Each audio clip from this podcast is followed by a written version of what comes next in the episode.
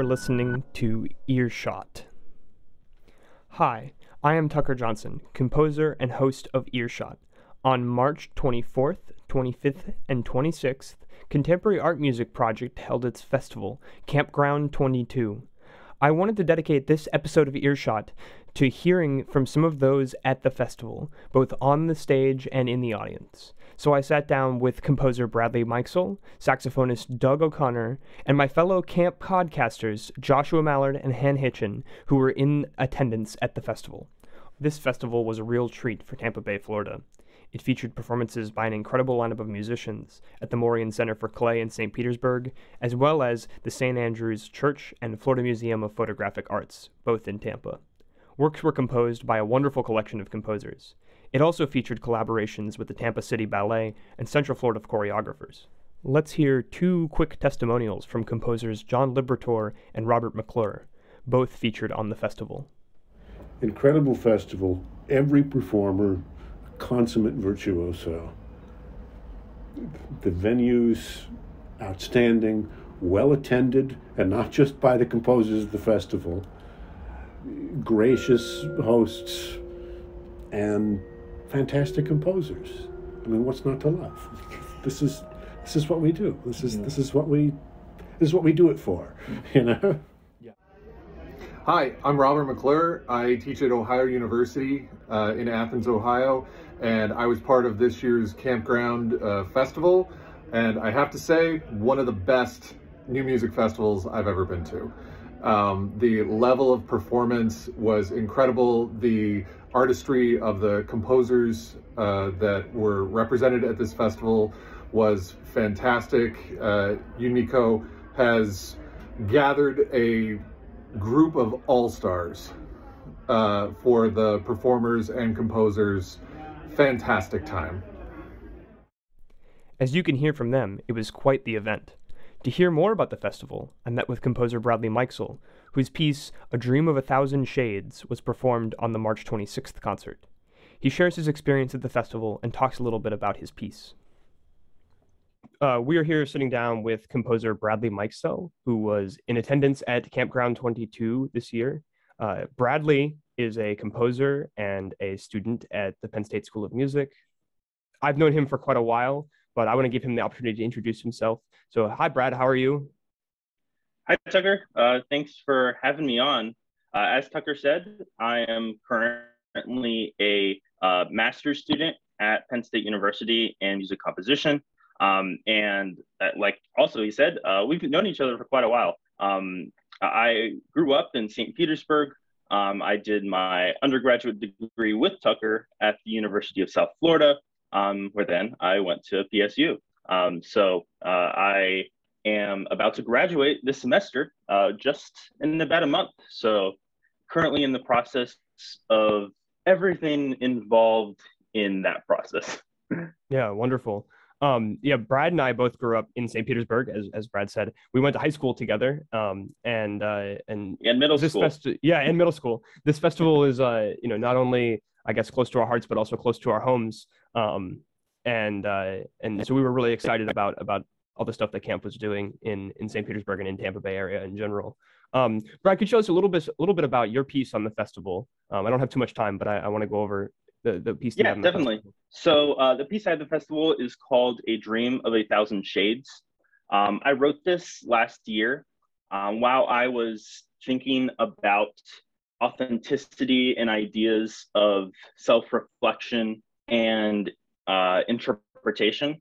Um, and so I designed the piece around these ideas. And so what essentially it is is the performers have to evaluate their emotional state according to a particular model of emotions. It's called the Plutch model of emotions, um, which is essentially a three-dimensional scale um, of varying um, emotional states with different degrees of intensity. So prior to a performance, the performers go through these and assign them to themselves about how they're feeling at that particular time of the performance. Um, you know, so a, a, large part of this piece is for the performers just as much as it is for a listener. Um, and so they assign these um, various states themselves, write them down on note cards shuffle the note cards at the beginning of the performance um, between both of the performers. Um, and then as the piece unfolds, um, they use those note cards as their um, stylistic indicators uh, to inform how they play. Um, so the piece, the notation itself is fairly loose. Um, all that's there really is rhythm uh, and general pitch direction, um, allowing the performers the freedom to use, you know, their stylistic indicators in the way that works for them.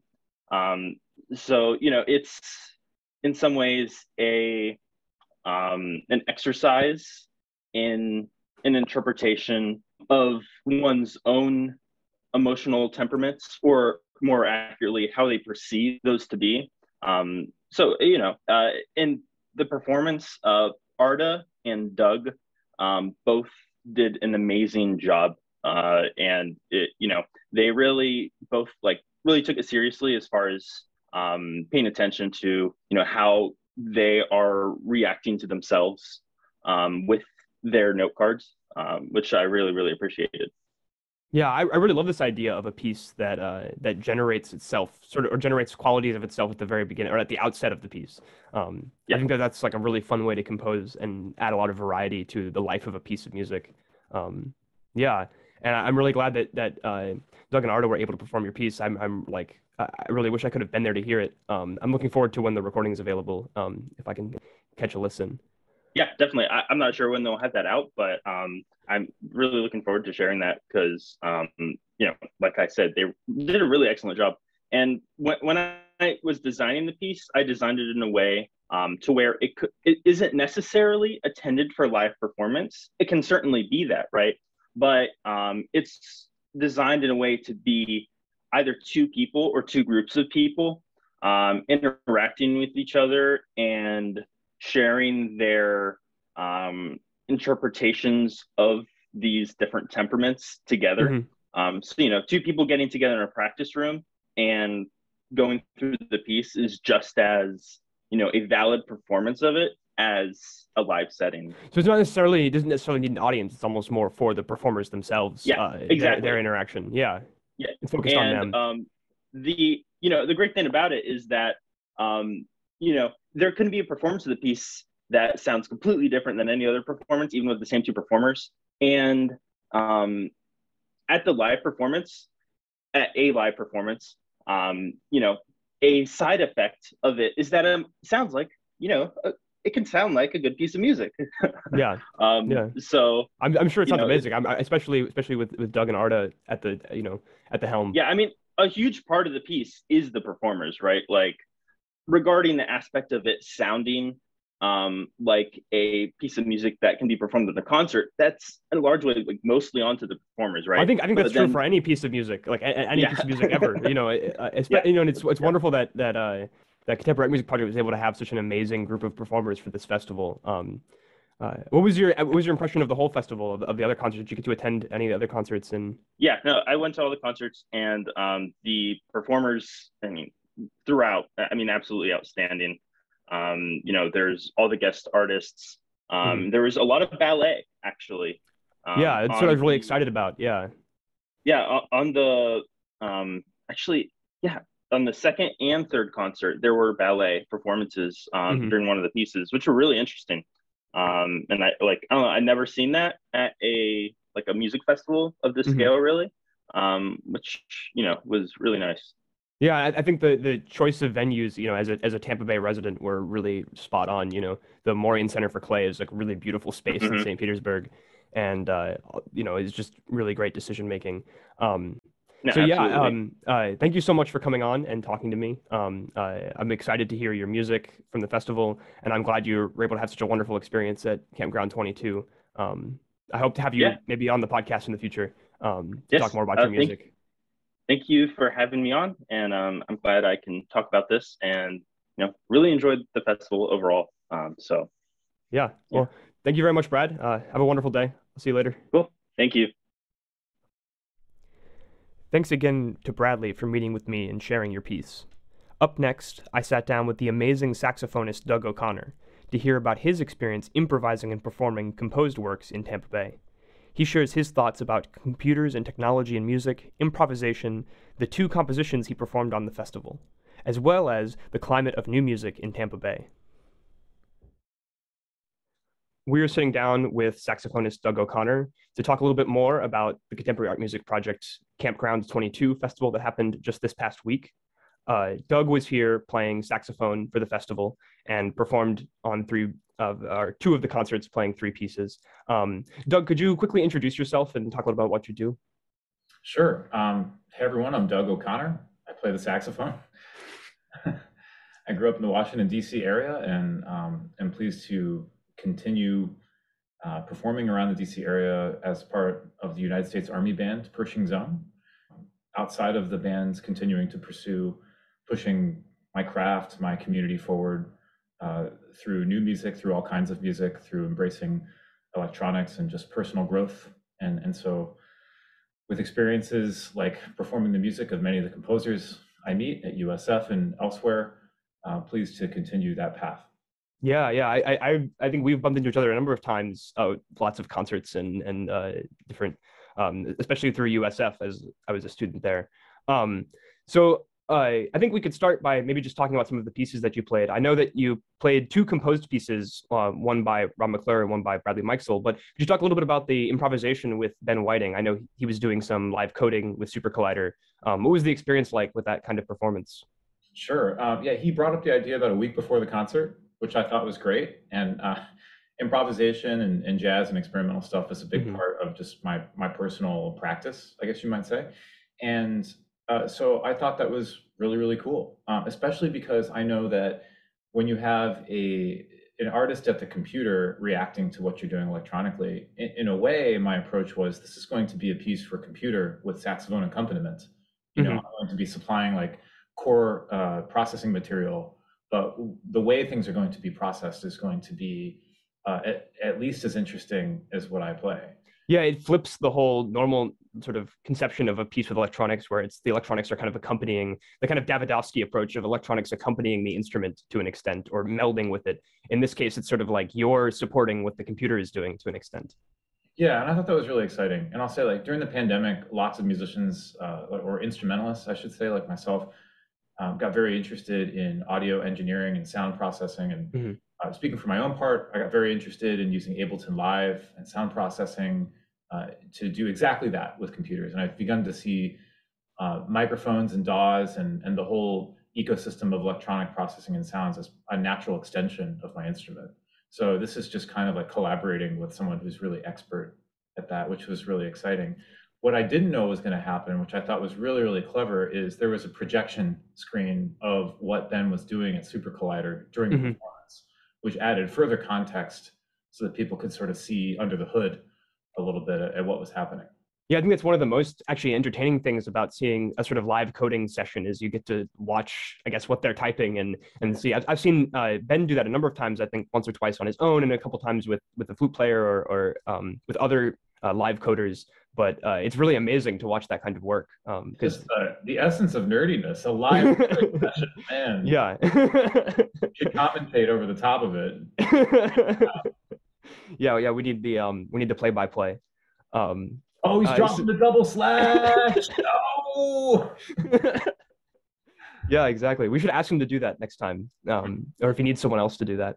Um, so then we can talk a little about Rob McClure's piece, uh, Flora, which I think was a duet, if I remember correctly. If I'm looking That's over right. the looking over yeah. the um, program. I mean, any chance I get to perform with Catherine Weintraub is a, a real treat for me. She's she's one of the most stupendous, high octane musicians I ever mm-hmm. get to play with, and that's that's saying something, you know, because mm-hmm. everyone I work with at the Army Band is super high octane and awesome. but uh, she is something special. So yeah, uh, I always have just an, an, explosive fun time putting music together uh, very very quickly with her.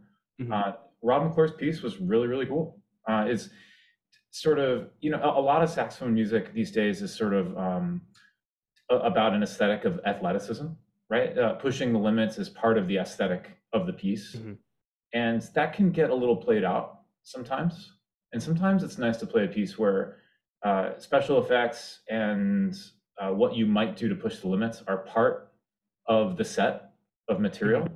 but not a requirement, right? Not the exclusive set. They're they're just yeah. doing so you get this I found Rob's piece to be quite an organic and personal take on. Um, so what it is, the piece is six movements representing different flowers or mm-hmm. plants, and uh, his take on some of those plants is a little bit surprising. So, which I find a, lot of joy and um, just sort of curiosity in. So, for example, there's a movement about these uh, beautiful bold blue petaled flowers uh, with butterflies that surround them. And, you know, like, how are you going to represent that musically? Well, his choice to do it was to imagine these uh, butterflies moving out of focus in slow motion uh, while the flowers were in perfect focus, almost like a, mm-hmm. a strange sort of futuristic still life, like a hallucinogenic still life. Yeah, yeah. And so you get rather than like what might be a little bit more on the nose uh, with like beating wings and fleet, more bold colors and in, in, sonic space, uh, you get a very surprising and different take than, than you might ordinarily ordinarily expect, and uh, it creates some mental opposition to expectation, which I find really pleasing. Yeah, and it it sounds like a, a really, uh, I guess, vivid picture to draw a piece out of. Like I can already sort of almost imagine what a piece might sound like with that kind of imagery. Yeah, and he um, uses the saxophones quite well. So with uh, so it's for alto and tenor saxophone. Mm-hmm. I was playing the alto part. Catherine was playing the tenor part, and uh, you know, with just big bold slaps and rips and some beautiful like quarter tone melodies. Mm-hmm. you know that really burn in just the right way. Um, the end of the second movement, in particular, is so there, there's a, a suspended note in the tenor that converts to a multiphonic, mm-hmm. and then when the multiphonic comes in, the alto moves to a quarter pitch up and then resolves a quarter pitch up from there. And just you know, some of the the way that harmony works when you're playing with multiphonics and quarter tones has like this strange gravity, where things that when you're playing and practicing by yourself might seem a little you bit. You might not hear that hear that kind of, kind of connection. Yeah, yeah, you might think it's like tense, uh, like, like something that it sort of reverses up and down as far mm-hmm. as consonance and dissonance goes. So something that seems dissonant when you're practicing by yourself. Once I play my quarter tone in the context of this tenor saxophone multiphonic, that now is the consonant note. Yeah. And and it's like ooh, you know, and uh, and then maybe resolving to a you know a normal pitch has a little bit of you know burn to it. So yeah. some some really really great interesting writing from Rob there. Mm-hmm. And then the the other the other piece that you played was Bradley Mikesell's piece, which I, I talked to him about a little bit uh, earlier in the episode. Uh, he was telling me about the the process of sort of going through the uh, cards at the beginning of the piece to sort of uh, evaluate your mental state, or sort of uh, talk about his sort of ex- exploration of authenticity in composing the piece. Um, what was yeah. your experience working with that and sort of uh, putting together this duo that kind of generates itself from your input? Well, first, it's, it's it's always exciting to get a piece where you realize you can't really rehearse it very much.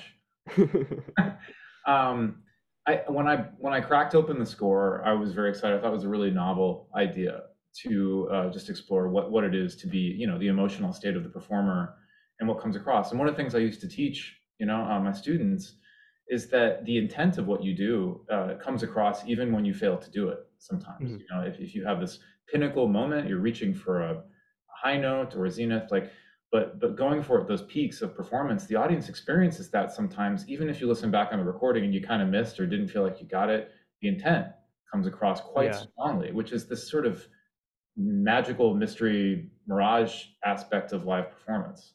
Mm-hmm. And um, so to get to explore that in, in a more uh, explicit way in a piece of music, so I, I, assume you covered in earlier parts of your interview mm-hmm. how the piece works. Yeah, Brad and I talked about it quite a bit so so I thought that was exciting when it got down to actually getting ready. The anxiety started building. You know, like like what if this is all just BS? You know, like I yeah. might have fun with it. And and Arda, uh, I'm going to try to say his last name. Uh, he taught me how to say it.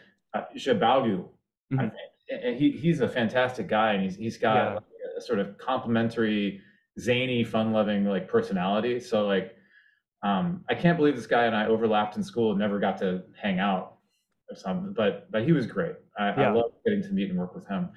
Um, so you know, we, we, had this sort of joyous fun with the piece, but the, the, doubt in my mind always was, well, what's the audience going to feel? Is this just yeah. going to seem like kind of silly?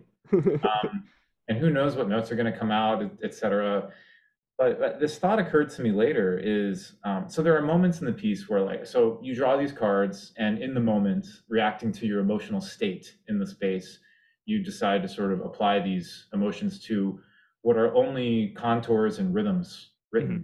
for the piece. And so any pitch content or effects or dynamics or attitudes uh, are improvised. Uh, improvised on top of that, yeah. So um, I sometimes there was like a rhythmic set given by uh, Bradley that you know whether or not it went with the cards that I had. Uh, mm-hmm. it, it, sort of there was sort of a, a naturally implied uh, emotional state, mm-hmm. maybe like in the moment that became true. Yeah, and and you know it's hard not to do that, right? It's hard not to do, and so there's this interesting tension of discipline of sticking to the the predetermined emotion, but also yielding to your current state and saying, you know, this is like what I feel right now. This is what mm-hmm. I'm going to deliver. And it's what was very interesting to me about that is to realize later that this is what we do in performing all live music is we're we're improvising all the time according to what the composer has given the, the performer and and how you react to that and how you want to instigate mm-hmm. your uh, collaborator on stage or, or the audience themselves at the moment so, you know, with, with all this like very explicit language and, and like the piece is composed around that idea, I realize this is just a natural state of composition. Yeah, something that's really in the rest of music too. It's just really focused on in here. Yeah, yeah, absolutely. So a really, really interesting piece. Like, you know, with something like that, when you perform it, you kind of like you do it and you hope you know you hope mm-hmm. the audience gets something out of it and if they do then great it, it succeeded you know? I, I, I know brad was really really happy with the performance. He, he spoke a lot about how how really impressed and really happy with it he was. I, and when he was talking about it he mentioned too that um when he when he imagined the piece when he wrote it it was uh, almost more of something personal for the performers to do. Uh, he told me that he'd be really happy with it being done in a practice room with no audience um, for a group of performers to do, uh, sort of as an exercise with each other, um, almost more like practicing. But, yeah, but because you draw cards that are the other person's emotional state. Yeah, so there's definitely an intimacy to it. Mm-hmm. Yeah, that's that's really wonderful. Um, and another, I wanted to, to close by sort of just talking about uh, contemporary art music project and and um, some of the things we started talking about before before we uh, started the interview, but uh, how how wonderful it is to have new music in the Tampa Bay area. As as someone who's from St. Petersburg, who grew up there, went to high school there, and Bradley Mikesell is a composer as well, also from St. Petersburg. Um, that area has been so important to us, and there's been there's been new music coming and going throughout that that area for a long time. But it's really exciting to have something like a Contemporary Music Project bringing these big, you know, multi concert projects with bringing amazing performers like yourself into our area to present this kind of music. Um, what is your overall impression, I guess, of the of the, the, the scene in the area, given what Contemporary Music Project is doing? Oh man, I've long been impressed by uh, the vibe and the culture of Tampa as far as like contemporary art and music goes. You know, um, so being friends, becoming friends with Baljinder Sekhon in about mm-hmm. 2008 when we were in school, and then he went down to Tampa. I didn't know that much about Tampa at the time, and my sister had just matriculated in school there coincidentally. Mm-hmm. Um, and so, you know, as I came down to visit more often, I realized, oh my gosh, there's this like contemporary music radio station and all these cats and, and like the, the music that Paul Reller writes, you know, whether yeah, pop Americano is... or just like way out in space. Uh, yeah. Pretty dope. There's a legacy. There's a legacy of, of his festival Bonk from the late '90s and early 2000s that was really big in, in Tampa as well. Yeah, and and so Tampa's a really interesting area because I feel like so many people come there from other parts of the country, and so you end mm-hmm. up with this uh, melting pot in a way yeah. of gastronomic culture. I mean, food and food and drink in Tampa is, is yeah. By the way, Bodega, that was a great recommendation. Oh yes, yeah, that's an excellent restaurant. I'm glad you enjoyed that. Yeah, I got, I got the pork plate at Bodega. Oh, delicious! It's so good. That yeah. was my that. Uh, so my high school was probably is probably about 10 blocks from that restaurant. So I would always go there after school to grab food. All right. Well, my first visit to St. Pete, uh, the town, as opposed to the beach, and it was great. Yeah. So, yeah, I, I, mean, there's a lot of like fantastic energy for contemporary music in Tampa, which I think might seem surprising to many. Mm-hmm.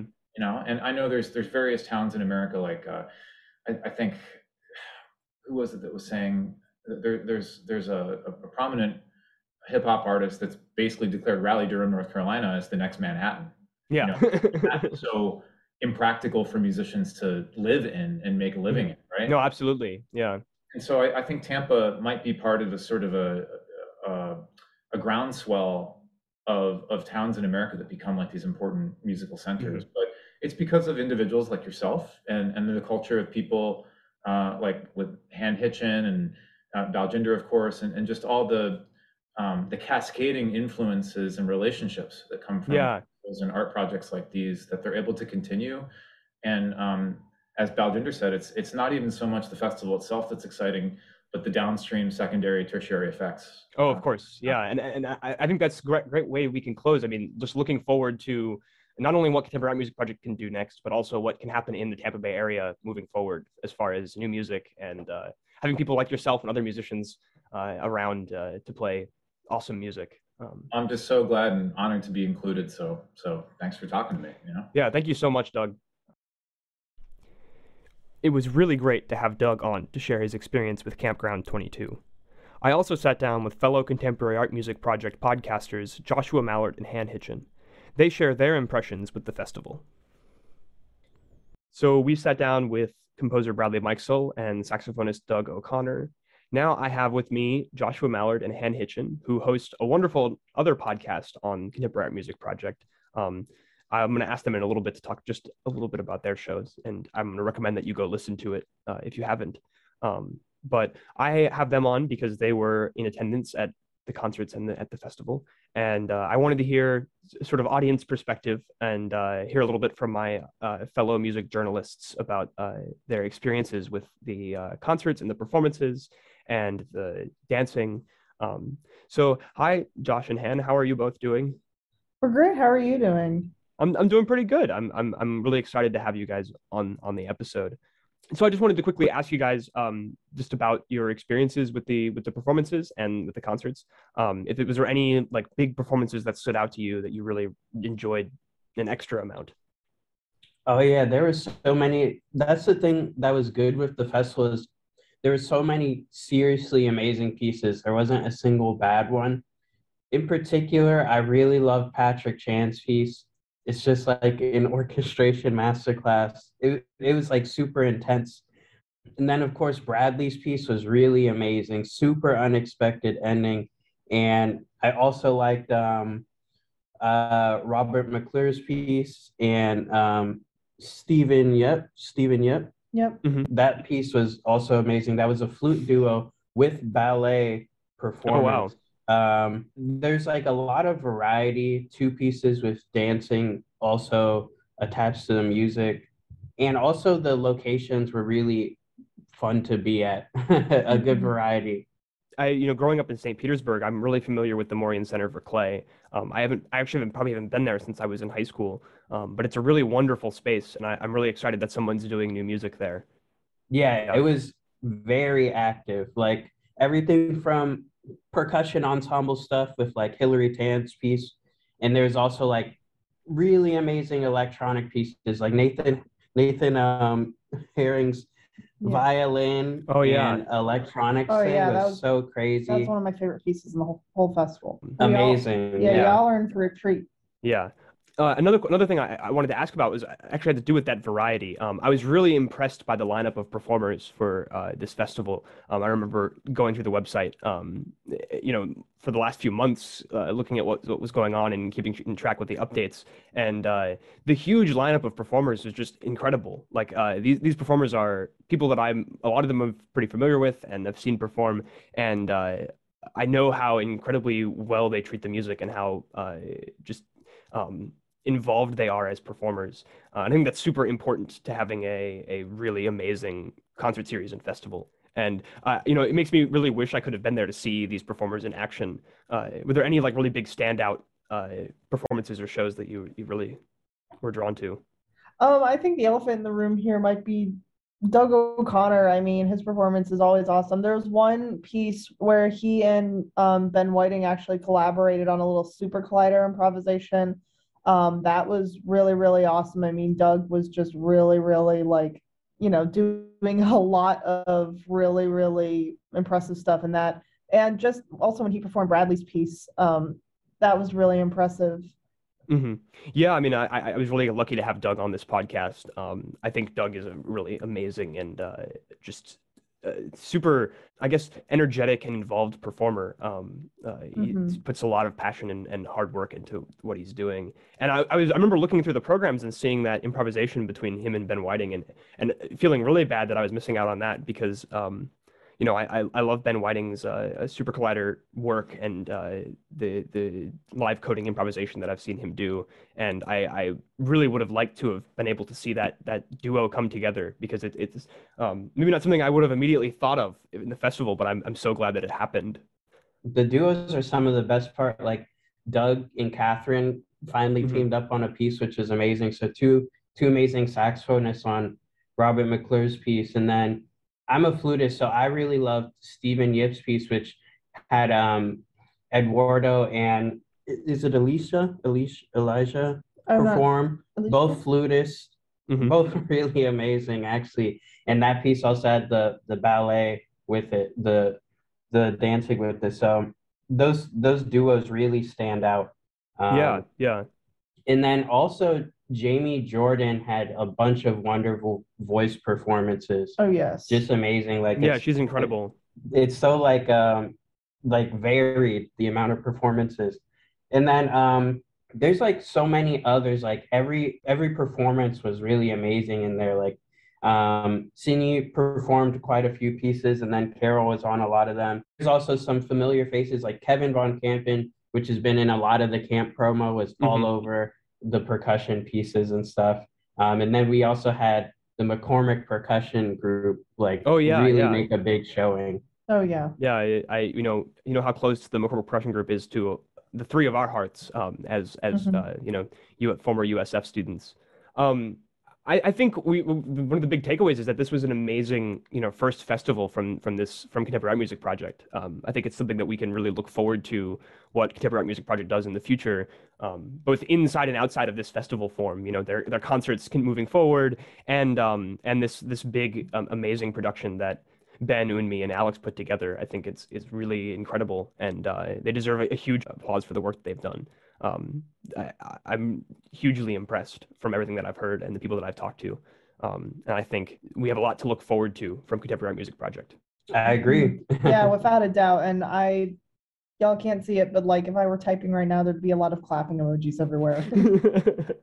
uh, quickly, just before before I move on to the music, um, could you guys really quickly introduce your podcast that just direct people towards what what you guys are up to and uh, uh, share the amazing work that you guys are doing? Because I really love your podcast. I think it's amazingly pro- produced and such wonderful content. Well, we're glad it's you know reaching people. Um, so, mm-hmm. Lost to Time is essentially a podcast where we try to reach into history and pull out not just composers, but any instrumentalists, musicians, any artists in general whose music has been quote unquote lost to time, who haven't been given like a fair look at or whose music is very like marginalized or underrated. And these are usually people from marginalized groups as well. So we really try to take in the idea that um, people who are doing great activity and had great success or who were doing great activity and didn't have much success in the past um, might have been kind of gate kept by their own you know background or beliefs and stuff. So we kind of want to bring that to the forefront and also tell people how they can start um, bringing that music to concert spaces today or just listening to it things like that yeah, I, have really like learned about some really amazing music from from y'all's show. Um, like just really amazing stuff, and and really in depth discussion and analysis about the music too. It's not just played. You you know you both talk about it really knowledgeably, and it, it's really incredible. Oh yeah, we try to get listeners interested, and then like you know music nerds interested too. Um, but it's great for us because most of the time it's new new faces for us too. The idea of it being lost to time, it makes complete sense that these are these are artists that we don't even know about initially, mm-hmm. and so it really helps us sort of like learn so much more in the process. Yeah. Mm-hmm. All right. Well, thank you both so much. Um, have a have a safe trip back to back to State College. Um, it's really wonderful to talk to you both, and uh, thank you for coming on. And everyone, go listen to Lost to Time. It's such a wonderful podcast. Thanks, Tucker. Thanks. Thank you so much to Josh and Han for sitting down to talk about their experience attending Campground 22. It's really valuable to have them as my sort of podcast correspondents to talk about the music, the performances, the dance, the electronics, all of the wonderful things that came together for Campground 22. And a quick shout out to the uh, directors of Camp. Uh, ben Whiting, Unmi Ko, Alex Schanefeld, their their really really their hard work and efforts really paid off with this festival, and I think it was really amazing from everything that I've heard from Doug and Brad and the other composers and Josh and Han. I wanted to close this episode, being that it's been so dense with discussion and talking. Um, it's kind of an information heavy podcast. I wanted to close out the podcast by playing just two pieces that were performed on the festival. Um, these are not performances from the festival, but they are pieces that were featured. Um, the first I wanted to share was a work for cello and electronics called Singularity by the composer João Pedro Oliveira. This piece is pretty fun and uh, really, really uh, immaculate electronic sounds and blending with the cello. I played a piece of João Pedro Oliveira's on a festival just over a year ago called Heavy Metals for Bassoon and Electronics, and I can state to the the incredible amount of working together that the acoustic instruments and the electronics do over the course of uh, João's pieces. They really uh, uh, fit together really well and are designed in such a way that they complement each other beautifully. So this is João Pedro Oliveira's Singularity for Cello and Electronics, performed by Vid Valek.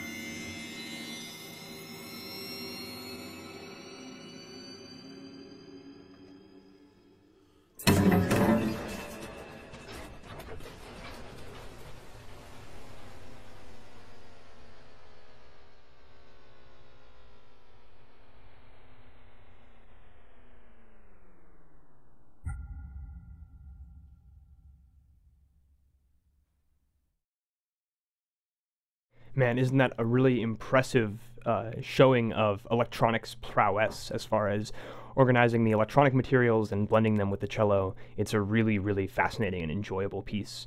Uh, thank you, João, for letting me share that on the podcast. And to close out today's episode, I wanted to uh, share a solo violin piece by Eduardo Costa Roldan. This piece is titled Solos, and it was written for Sini Virtanen, who was performing the piece on Campground 22. This performance is the premiere recording, um, also performed by Sini, uh, and it's a really, really wonderful work for solo violin that explores a, a, a wonderful variety of textures and is really beautiful. So I hope you enjoy.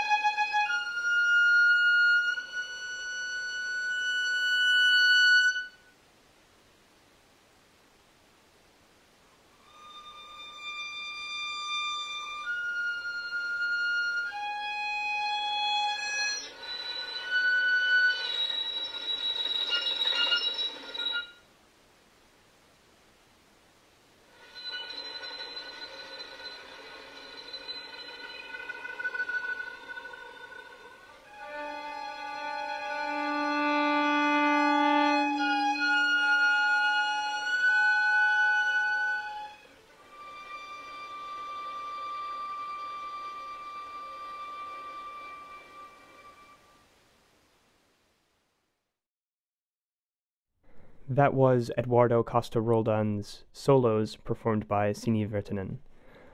Thank you so much for listening to this episode of Earshot. This has been a jam packed episode with lots of conversations with Doug O'Connor, Bradley Mikesell, Joshua Mallard, and Han Hitchin.